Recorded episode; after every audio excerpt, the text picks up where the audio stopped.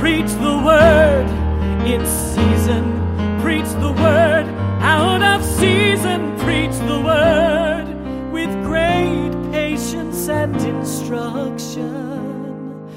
Preach with patience. Preach with patience and instruction.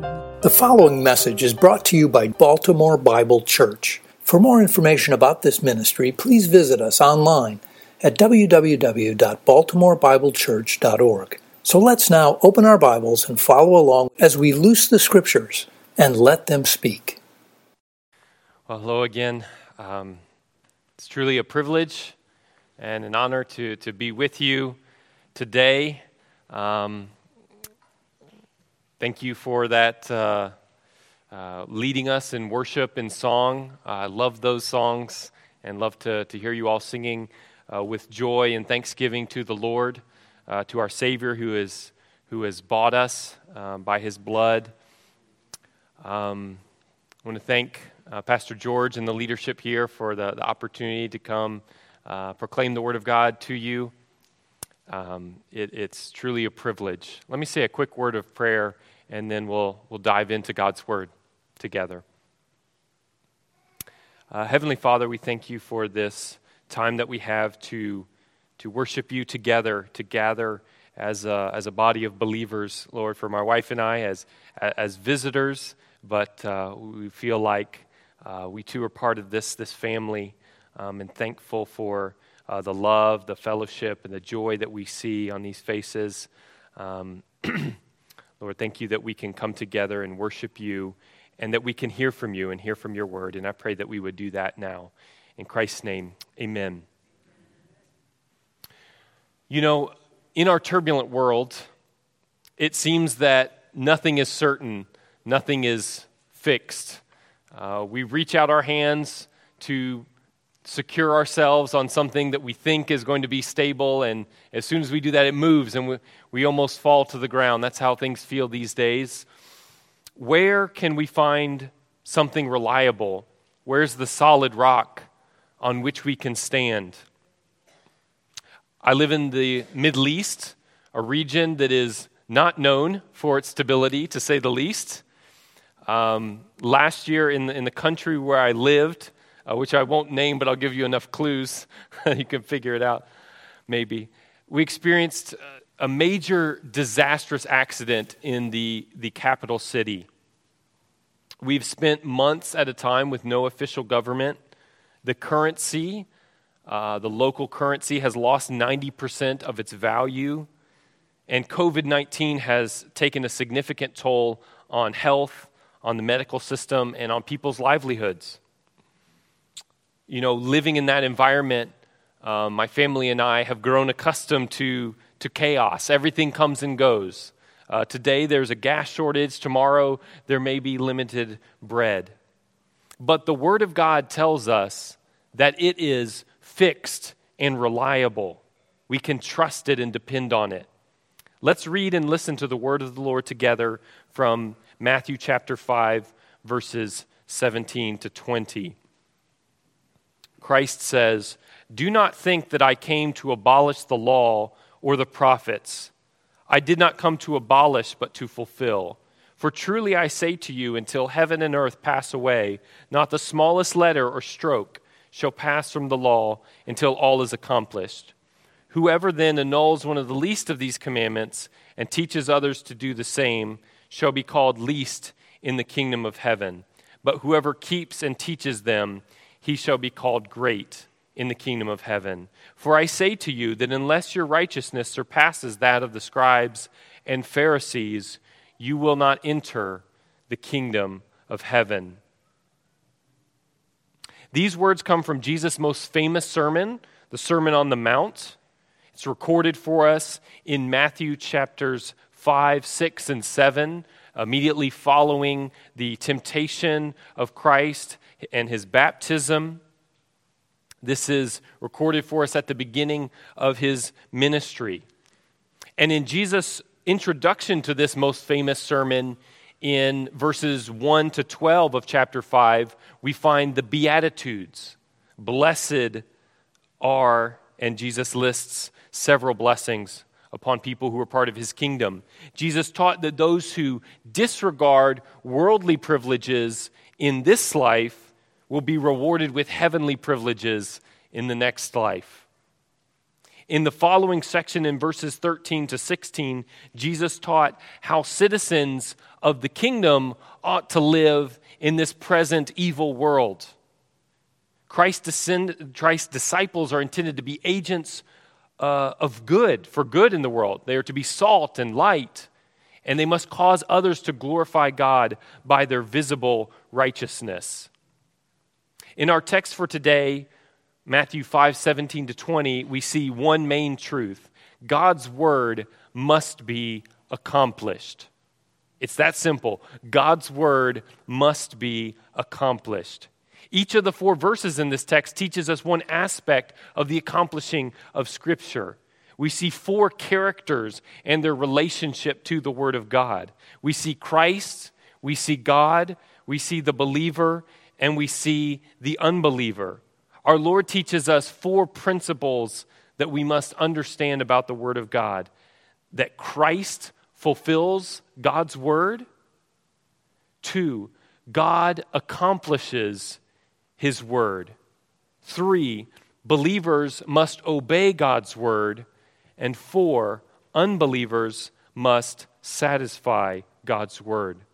The first principle we must understand from this text is that Christ fulfills God's word. Verse 17 says again, Do not think I came to abolish the law or the prophets.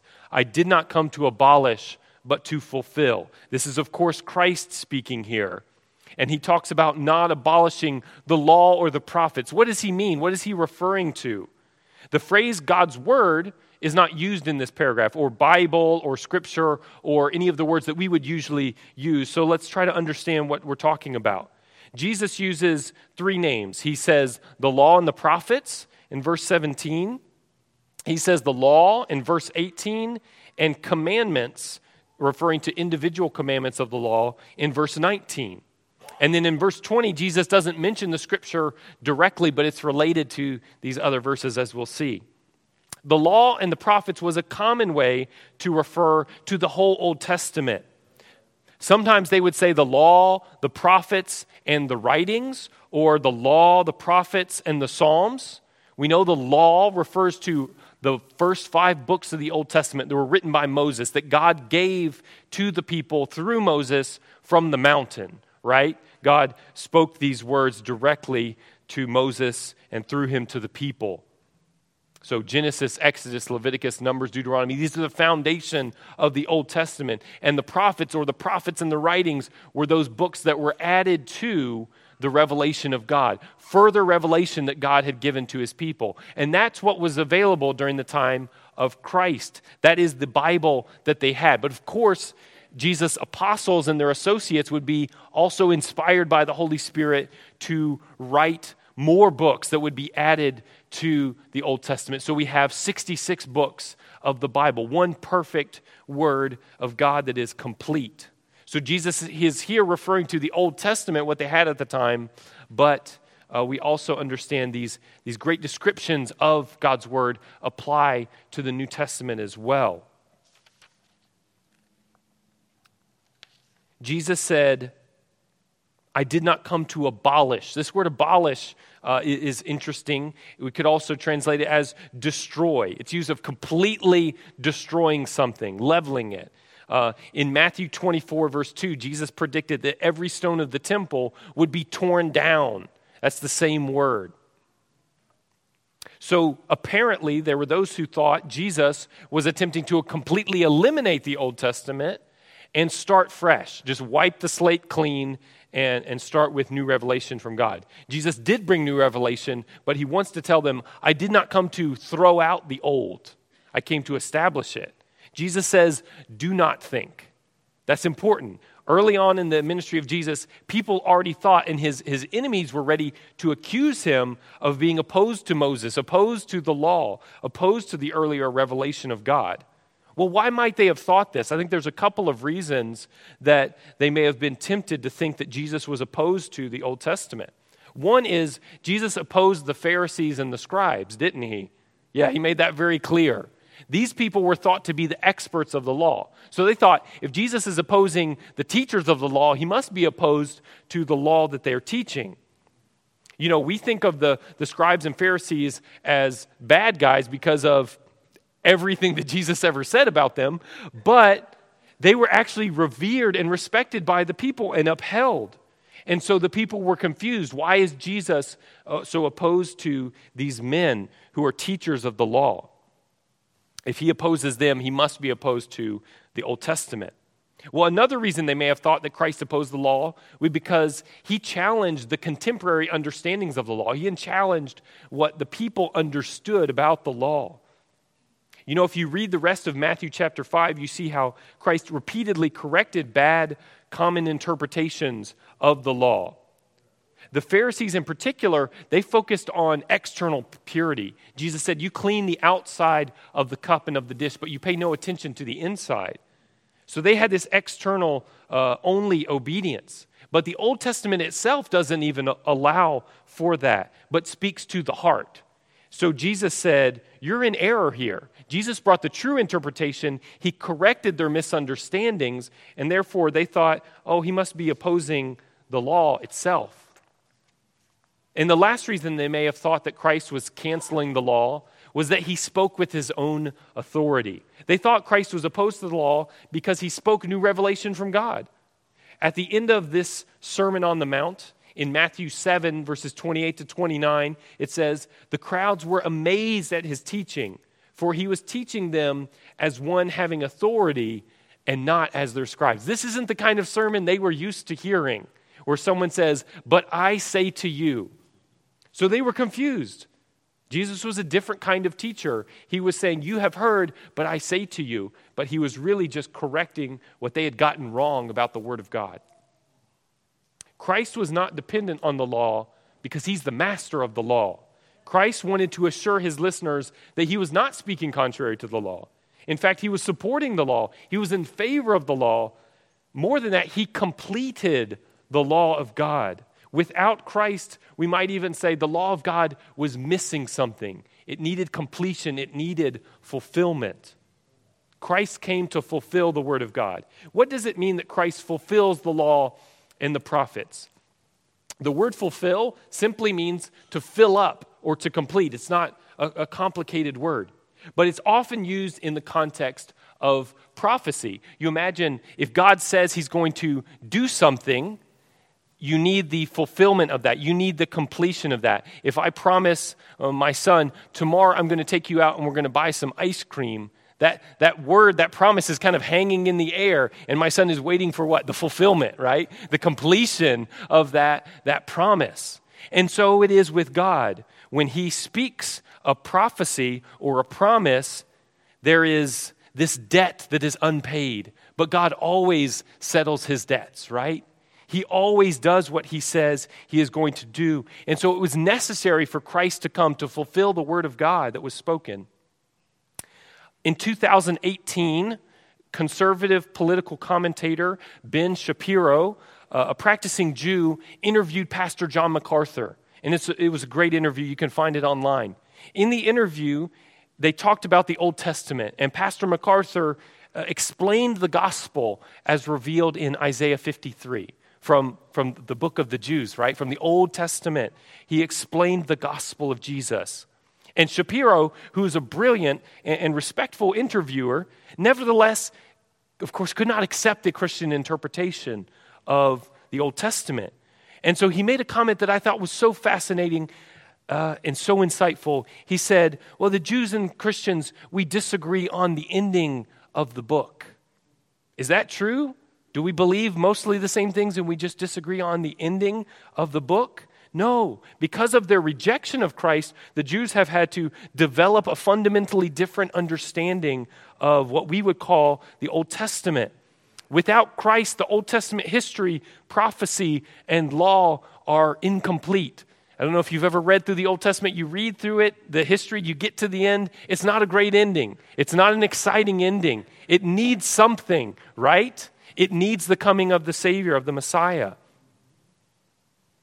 So these things are incomplete without Christ. Christ is not optional, He's not the dessert, take it or leave it. Christ is the steak dinner, right? The Old Testament is the appetizer, it points us forward to what Christ will bring. But Christ didn't come to reject that, He came to be the capstone, to be the fulfillment of the Word of God. There's several aspects to Christ's fulfillment of the Old Testament. First, Christ fulfills many prophecies from the Old Testament, doesn't he? Like hundreds of them. In fact, he's the center and main character of biblical prophecy. He's the promised Messiah, the anointed one who would come. Another facet of Christ's fulfillment of the Old Testament is that Christ perfectly and righteously obeyed the law. The law was never meant to be a means of salvation. You know that, right? The law was never meant to be a way by which people could be saved. Not because the law was broken or deficient, it's perfect. It comes from God, it reflects his character. What was the problem with the law? Was the problem was with the people. They couldn't keep it. They couldn't obey the word of God, and so they were stuck in their sins. But Christ, one man, Christ Jesus, kept the law perfectly on our behalf. The third facet of Christ's fulfillment of the law is that Christ showed the true interpretation of the law, as we mentioned. Um, as I mentioned, you, you look at Matthew chapter 5, Jesus says um, about murder and hate, adultery and lust. You have heard, but I tell you. You have heard, but I say to you. He gives us the true interpretation. Christ helps us understand the scriptures by his teaching. Christ is the perfect teacher, and through his life and teaching, he brings us the full revelation of God the Father. Through his fulfilling of prophecy, through his life of obedience, and through his teaching, Jesus shows us what God's word means. The second principle we must understand about the word of God is closely related to the first one. We saw that Christ fulfills God's word. Now we must consider what it means that God accomplishes his word. I'll read again verse 18. For truly I say to you, until heaven and earth pass away, not the smallest letter or stroke shall pass from the law until all is accomplished. Now, God is not mentioned in this verse by name, but he's clearly the acting party. Uh, at the end of this verse, we have a, a passive verb until all is accomplished. All of the scripture, everything that is written in the law, will be accomplished. So we have to ask well, who's doing this? The law doesn't accomplish itself. God's word doesn't fulfill itself. It is God. And we often see this in Scripture when we have a passive verb, that it is God who is acting to fulfill what he has said. Jesus is giving an example here. Jesus loves to give us pictures, right? We, we can understand the Word of God better when we have pictures. Jesus gives us a picture. He says, Until heaven and earth pass away, no part of the law will pass away.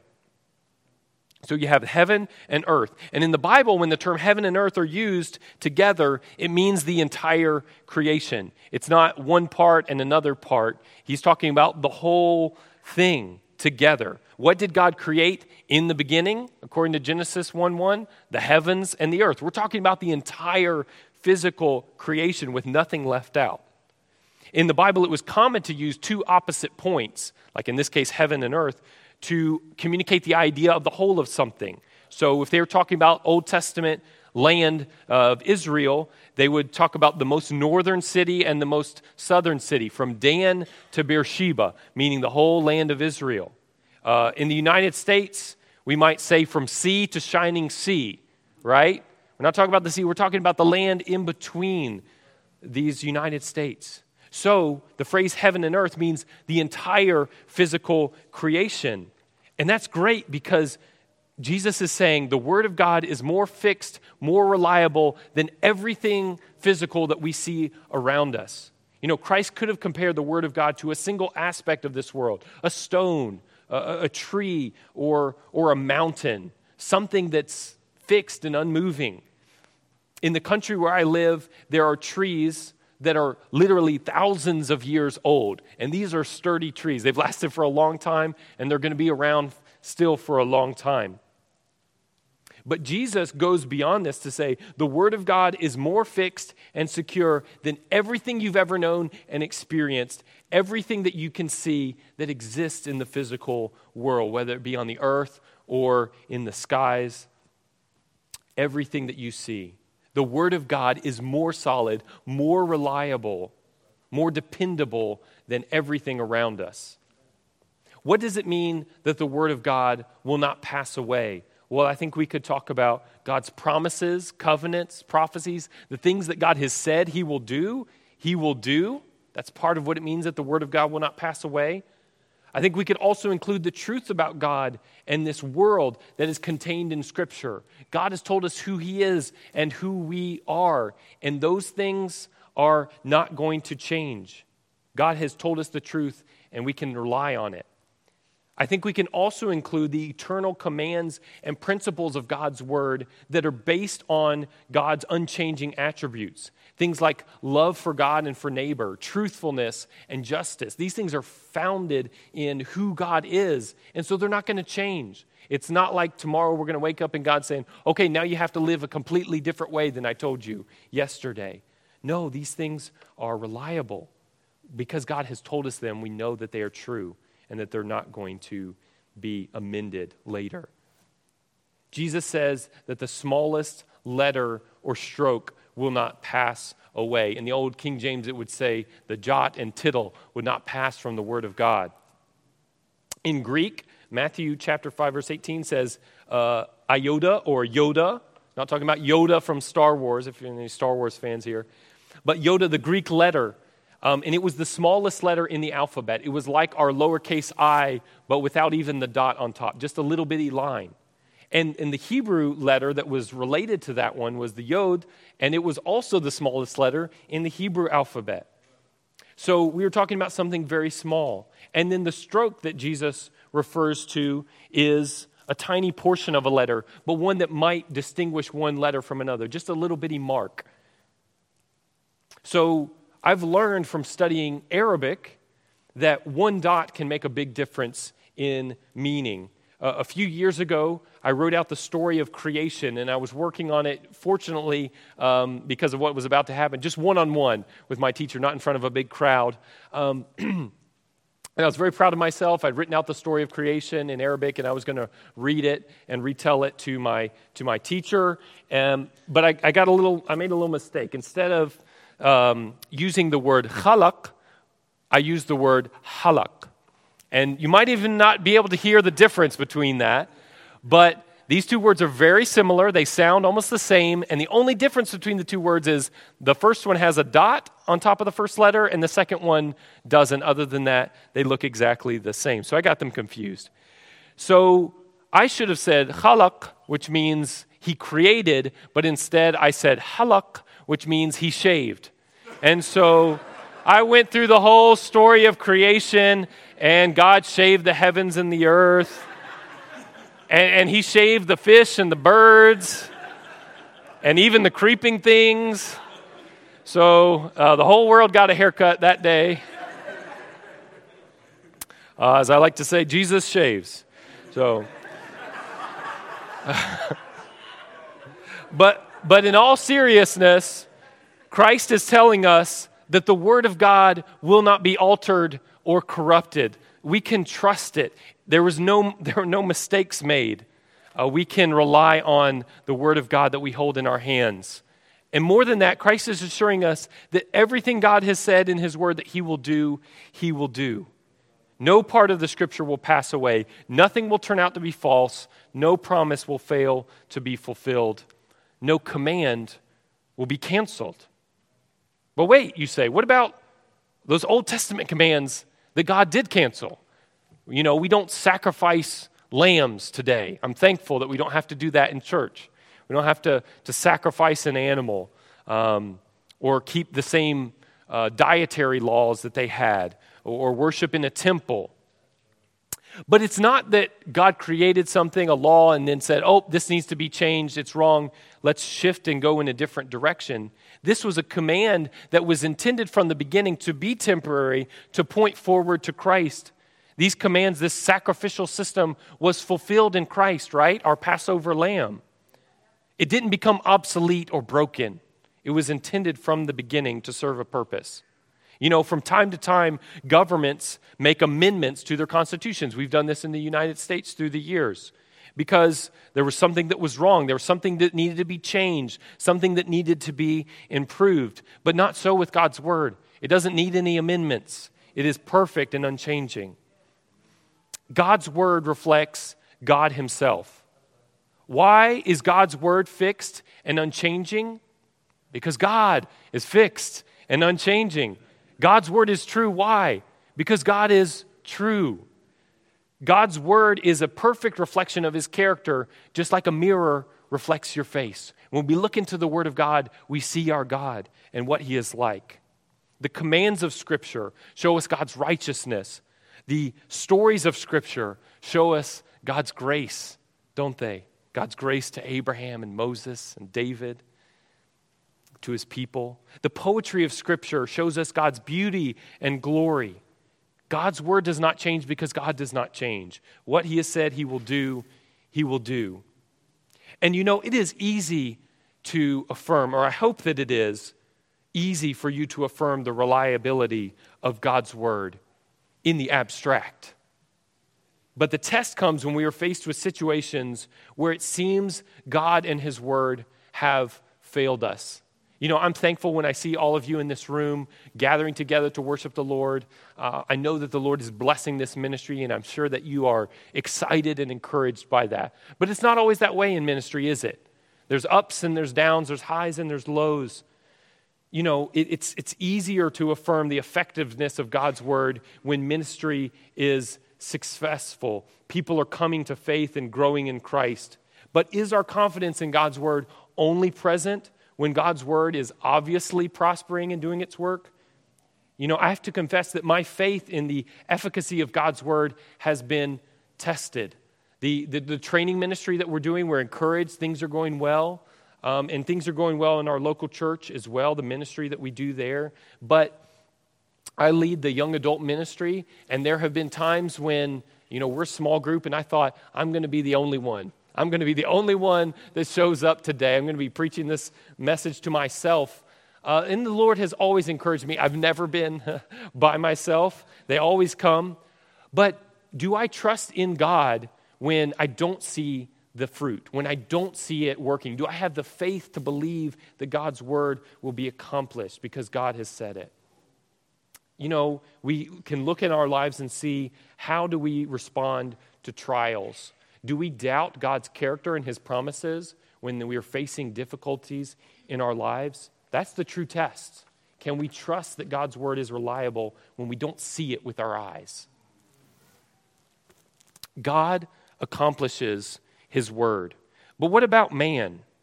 You know, as God's creatures, we are designed to accomplish the will of God on the earth. So, the third principle we learn from this passage about the Word of God is that believers must obey God's Word. Whoever then annuls one of the least of these commandments and teaches others to do the same shall be called least in the kingdom of heaven. Jesus teaches us who is the greatest and who is the least in the kingdom. You know, as believers, we should want to know the answer to this question. Not out of a spirit of competition or pride or I want to be the best, I want to be the first, because Jesus did say, whoever wants to be the first needs to be the last, right? Whoever wants to be the greatest needs to be the least. But, you know, if you learn a new sport or if you learn a, a new game or, or event or activity, you know, what are the first couple things you want to learn? You want to know what are the rules? How do I, how do I play? What can I do and not do? And how do I win, right? How do I succeed in this activity? What does it take to achieve uh, a good success in this event? And it should be the same, in fact, much more in our lives as believers. We should want to know how to be successful, how to be great in the kingdom of heaven, not to stroke our pride, but to please our Lord and to honor Him. And Jesus says, Who is the greatest and who's the least? It all comes down to one thing What is your view of Scripture? God will honor those who honor His word. Jesus uses the word annul, and this word is related to, but slightly different from the word that was used in verse 17, that's translated, at least in the translation I'm using, the New American Standard, as abolish.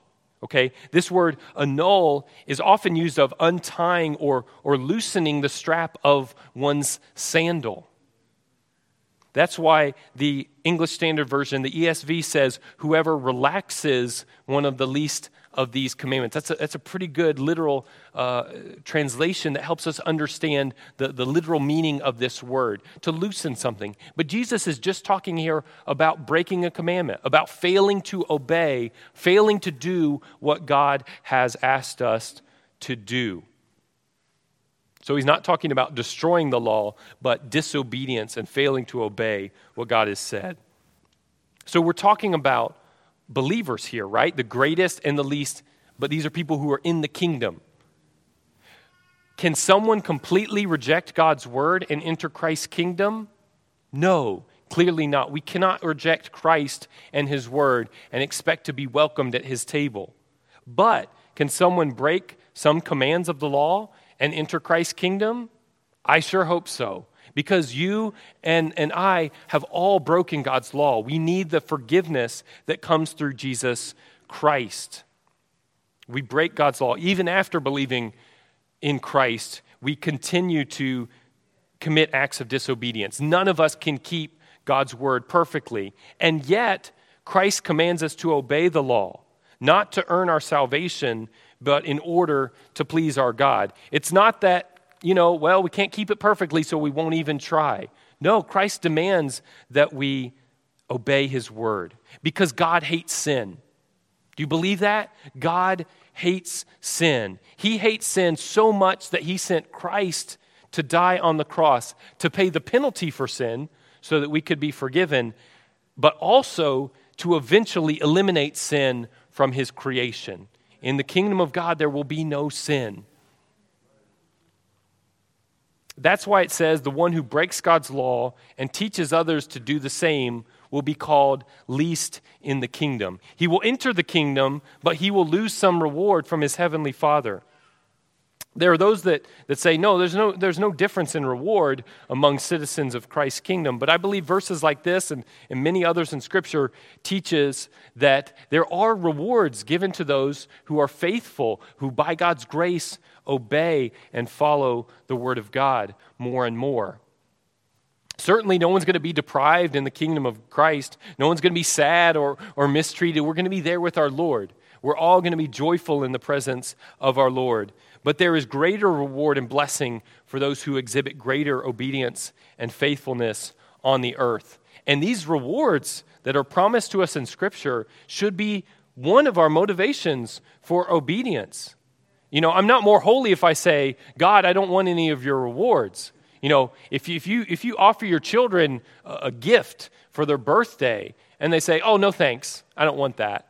Is that honoring to you as a parent? No, you want them to accept it and to be, to be glad to see the smile on their face and for them to be thankful for what they have received. And in the same way, when God holds out blessing, uh, he, he intends that to be a motivation to our obedience. To say, God cares so much about us following His word that He is going to reward that. I should strive more and more to, to obey God. Because it's not easy. We suffer persecution, we face trials, but we know that something greater is coming, and the Lord will reward all of the sacrifices that are made for Him. We shouldn't seek rewards selfishly or greedily or from a spirit of competition but neither should we re- refuse the generous offer of reward and blessing. You know, Jesus says this is one who teaches others to do the same. It's not just about how we live, it's about the influence that we have on other people, positively or negatively. You know, Christ is mentioning that this one will teach others to do the same. You remember James chapter 3, verse 1? It says everybody should be a teacher? No.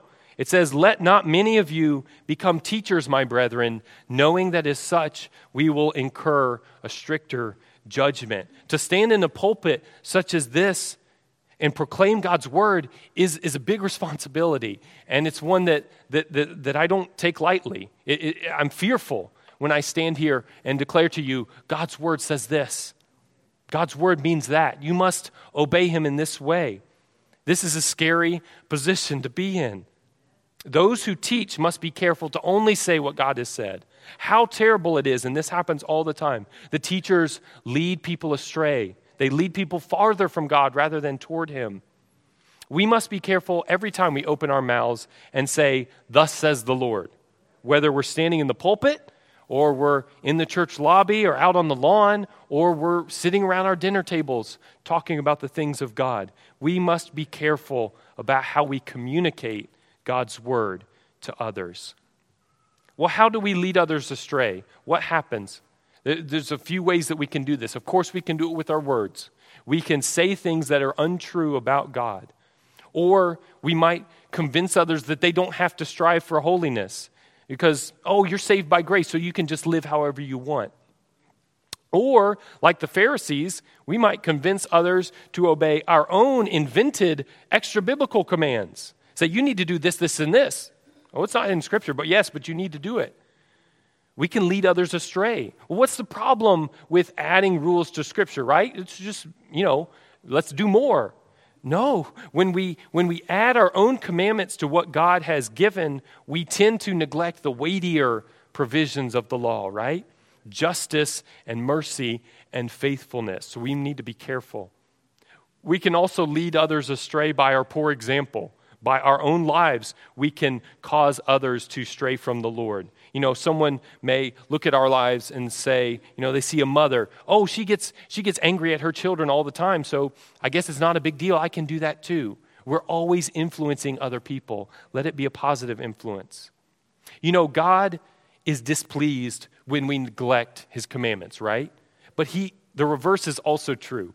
When we obey, God is pleased. When we encourage others to obey the God of uh, the, the, the Word of God, God is pleased by this. He loves that. Those who honor God's Word and obey it are considered the greatest in the kingdom. The, you know, the greatest in the kingdom is not the pastor of the biggest church or, or the person who memorized the most Bible verses or the one who knows the most theology. The greatest in the kingdom is the person who listens to God and does what he says. And the thing about that that is so encouraging to me is that's within reach of any of us.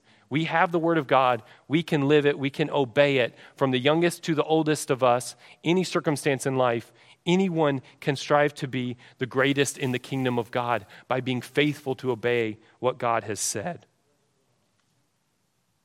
You know, I don't think I have to, to tell you this, but obedience is not a popular concept in our world today. Respect for authority is not a popular concept. You know, many are rejecting authority in virtually all of its forms government, police, parents. You know, I don't want anybody to tell me what to do. Uh, that, that's our mentality. You know, as human beings, we don't like to be told what to do. And I'm from Texas. We especially don't like to be told what to do, right? That we, we live up to that reputation. Um, but authority is so essential. Of course, the authority of God and His Word, but even the legitimate human authority, it's never perfect, but the legitimate uh, human authority that God has established. You know, we need to have respect for, for authority because God has taught us to do that, and we need to teach our kids that. You know, children, obey your parents in the Lord, for this is right. We need to teach our children to obey their parents not just for the sake of the parents, but so that they one day may know how to properly relate to, obey, respect, and honor their Lord. Years ago, my wife and I were foster parents, and, and it was really just a joy and a privilege to be able to be you know, temporary parents to uh, two young boys, uh, one a baby and the other one, uh, named Nathan, he came to us as a, as a toddler. He was about a year and a half, and he lived with us till he was almost two, uh, about six months. And we taught him a new word, primarily Kathleen, a new word that I don't think he'd ever heard before, and that was the word obey. And uh, when he got in trouble, he would just repeat that word over and over obey, obey, obey. One time we were, uh, he, he, actually uh, slept in, in a crib in, in, the room with us, and uh, we heard him. I, I, think he was asleep in the crib. Obey, obey, obey. So I told my wife, I, was, I, don't know if we fixed him or we broke him, but we changed this kid's life. Um, we taught him something new. And, and, and I hope that that will have a positive impact on his life. Many people in this world need to learn there is a God and he needs to be obeyed. And he has established authority in our lives, primarily the Word of God that tells us how we are to live. We need to remember that we're slaves of righteousness. Romans 6, 17 to 18 say, But thanks be to God that though you were slaves of sin, you became obedient from the heart to that form of teaching to which you were committed. And having been freed from sin, you became slaves of righteousness. We don't belong to ourselves. We're not free to live however we please. We are free to live according to God's pleasure. We must present our bodies a living and holy sacrifice acceptable to God. So that's how it is with believers. Believers must obey God's word. But what about the last category? What about those who don't know Christ? What should be their response to God's revelation? Are they off the hook? No, we learn that unbelievers must satisfy God's word. Christ says to his audience, For I say to you that unless your righteousness surpasses that of the scribes and Pharisees, you will not enter the kingdom of heaven. Believers are responsible to obey the word of God. But what about unbelievers? You know, verse 20 is fascinating, and I think it's a little tricky. I read that verse, and uh, the first time I read it, I, I don't know what's the connection to these previous verses. What is Christ talking about here? We need to dig in a little deeper. You know, in verse 19, Jesus talks about those who enter the kingdom of God, right? From the greatest to the least, these are people who are in the kingdom. But now, he's telling us in verse 20 if a person's righteousness did not surpass the righteousness of the scribes and Pharisees, he will not enter the kingdom of God at all. So we need to know what is this criteria that Jesus is referring to? This righteousness that surpasses the righteousness of the scribes and Pharisees. We mentioned them already in the sermon, but we need to think about who the scribes and Pharisees are. You know, to understand what Christ is saying, we need to understand how the people of that time viewed these two groups. As we said, the, the scribes and Pharisees were highly respected. They were loved. They were appreciated as the religious leaders. The Jews didn't view them as bad. They thought that they were the most righteous people. They thought that they would enter the kingdom first. The Pharisees appeared to have a great relationship with the law. They appeared to be righteous people. And they particularly prided themselves on their careful keeping of the Mosaic law. They invented many more laws in order to help them keep God's law. For example, they knew exactly how many steps a person could take on the Sabbath and still be considered resting. One more than that, and you're breaking the law. They gave tithes from their spice cabinet, you know, the, the, the mint and dill and, and cumin. They were so precise in obeying these external regulations. If entering the kingdom of heaven meant being more fastidious than the scribes and Pharisees, how could anyone enter the kingdom of heaven? You, you can't out Pharisee the Pharisees, all right? Just ask Martin Luther. Martin Luther said, I was a good monk. You know, he was a monk before he became a reformer of the church. I was a good monk, and I kept the rules of my order so strictly that I may say that if ever a monk got to heaven by his monkery, it was I. All my brothers in the monastery who knew me will bear me out. If I had kept on any longer, I should have killed myself with vigils, prayers, reading, and other work. You can't compete with that. I can't compete with that. None of us have driven our bodies to the brink of existence through, through prayers and fasting. You know, if we try to compete with that, we're just going to find that you have become like one who is unclean and all your righteous deeds are like a filthy garment. You will wither like a leaf, and your iniquities, like the wind, will take you away. Instead, Jesus wants you to understand that you need a different kind of righteousness.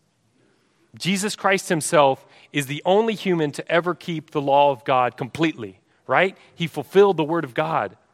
He possesses perfect righteousness, and he offers it freely to each one of us. You must come to him in humility and repentance, asking for his forgiveness and his free gift of salvation. And you will be transformed by the power of the Holy Spirit. You will be justified in the sight of God, the holy judge. But you must receive this free gift. If you hold on to your attempts to keep God's law and try to please Him on your own, you will never receive this free gift of salvation. God says you must relinquish all of that. It's not by works of righteousness, but by God's grace and mercy that we are saved. Do you think God will save you simply because you attended church or read your Bible or your parents are believers? That's not the criteria. You cannot earn your salvation, only Christ can give it to you. But once His Spirit lives inside of you, you will want nothing more than to know and keep His word.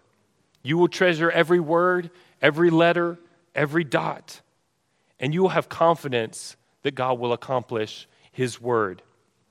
Christ did not come to abolish the law, He came to fulfill it. Every word of the Bible, the Old Testament and the New Testament, will be accomplished.